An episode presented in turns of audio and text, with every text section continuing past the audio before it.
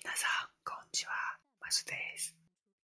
大家好，我是川，又到了周四了，又到了讲述我自己故事的时间。上次给大家讲到，我呃选用了《中国军魂》这篇稿子，然后选用了这篇稿子也成了我日后的一个伏笔吧，可以这样说。 是，这位学长也不能说是学长吧，同龄人，但是他的能力比我强，我也是因为他选用了这篇稿子，然后我就从就是我在艺考的时候，我就决定了我要用这篇稿子，啊，直到艺考的时候，我也是用了这篇稿子，但是，呃，可以说我成为了一个试验品。为什么说我成为一个实验品呢？这其实要从很久很久以前说起，就是在我们刚刚集训的那一刻起，啊，那那一时间段吧，我们一共有八个人，呃，一共有三个男生，五个女生，我是其中可以说是八个人当中最优秀的，当然并不是自己不要脸，就是确实我是。八个当中最优秀的稿件也是说的非常不错的，能够表达出自己的情感。呃，我最拿手的《中国军魂》这篇稿子，可以，我我不是胡说啊，不是自吹，嗯，我的这篇稿子，如果我以当年的实力说出来，可以让在座的现场听的听众们。哭出来，或者回忆起当时战斗时候和日本日军拼命的时候的那种惨烈的景象，我可以让大家回忆起来。但是现在并没有那个能力了。可能很多人都说：“川呀，你就骗人吧，你怎么可能会有这样的能力？” 但是当时我确实就是这么厉害。然后。呃，为什么这篇稿件有这样的魔力呢？其实我第一次听的时候，我听这个学长啊，不是学长，就听这个男生说的时候，讲述这篇稿件的时候，我刚开始还觉得没有那么厉害，但是听到后半段的时候，他喊出呐喊出来的时候，我被他感染了，我才选了这篇稿子。也就是说，这篇稿子它是需要循序渐进的去表达的。如果乍一听，最开始的时候你是无法听出这篇稿子它究竟能够表达的感情是怎样子。正是因为这个原因，对，正是因为这个原因，我也算是一个伏笔吧。我接着给大家讲，呃，满日啊，忘了给大家从头说了，就是啊，这次用又用了 ASMR 的方式，是因为大家。有的人觉得这个方式确实不错，啊，有的人当然也有人不喜欢这个方式，我还会再次去尝试一下这期，呃，是怎样的，呃，希望大家不喜欢这个方式的听众能够再次去听、倾听一下本期的节目。其实对于这个事情，我不想像讲述自己的自传一样去给大家讲述这篇东西。我其实很想一笔带过，啊，这个事情就是最后我的艺考，大家都知道，哎，不是大家都知道，我给大家讲一下，我们播音主持的艺考，第一项就是朗诵自己的稿件，朗诵自己的稿件，啊，我的稿件是中国军魂嘛，但是我万万没有想到，我万万没有想到，因为我学习这个。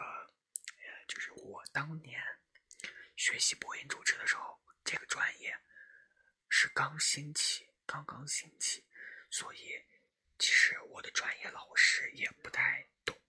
直到我考试的时候，我去念中国军魂的时候，才发现老师留给你念自己稿件的时间并不多，他听多少，你念的内容完全是取决于他的心情。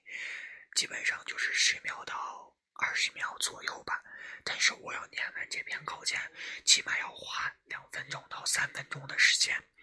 具体要花多长时间，我不记得，太记不太清楚了。但肯定要比这个时间要长。结果我也和大家说了，这篇稿件，呃，从最开始其实很难抓起大家想听那个欲望。当然，如果很厉害的人还是能够抓起的。我当时其实不算特别厉害，就是我并没有凭借开头的那十几秒抓起评委的兴趣，我的功底全部压在最后了。结果老师根本没有给我机会让我去讲。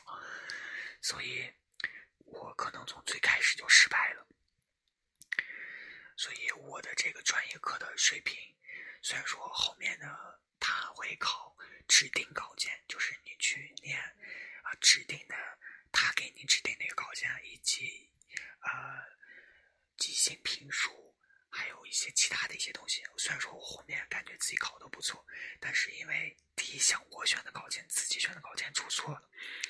和其他人相比，和我我们组的其他人一比的话，我的分拣是中等的，就不是感觉就辜负了老师的期望。虽然说我的文化课成绩还不错，但是因为这个事情导致了我对于这个专业失去了信心，所以报名了其他的，就报名了现在的这个专业。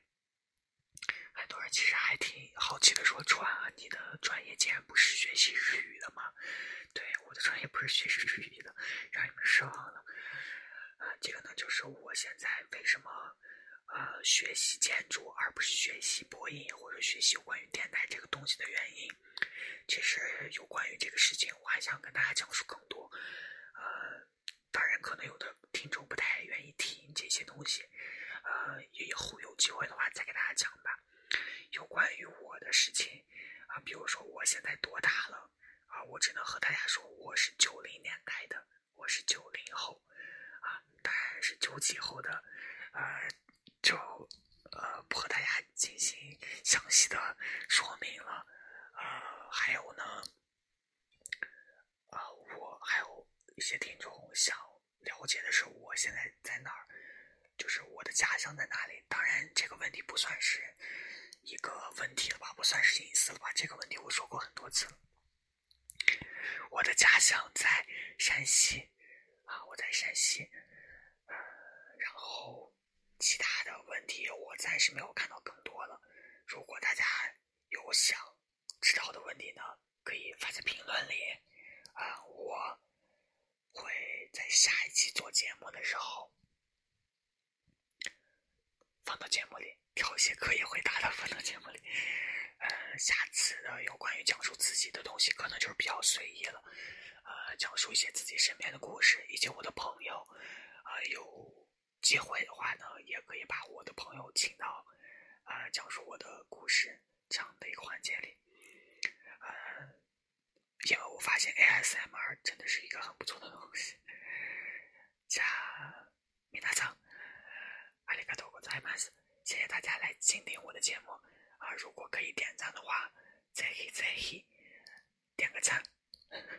很多人说川啊，你说话方式挺逗的，经常中文日文夹杂在一起用。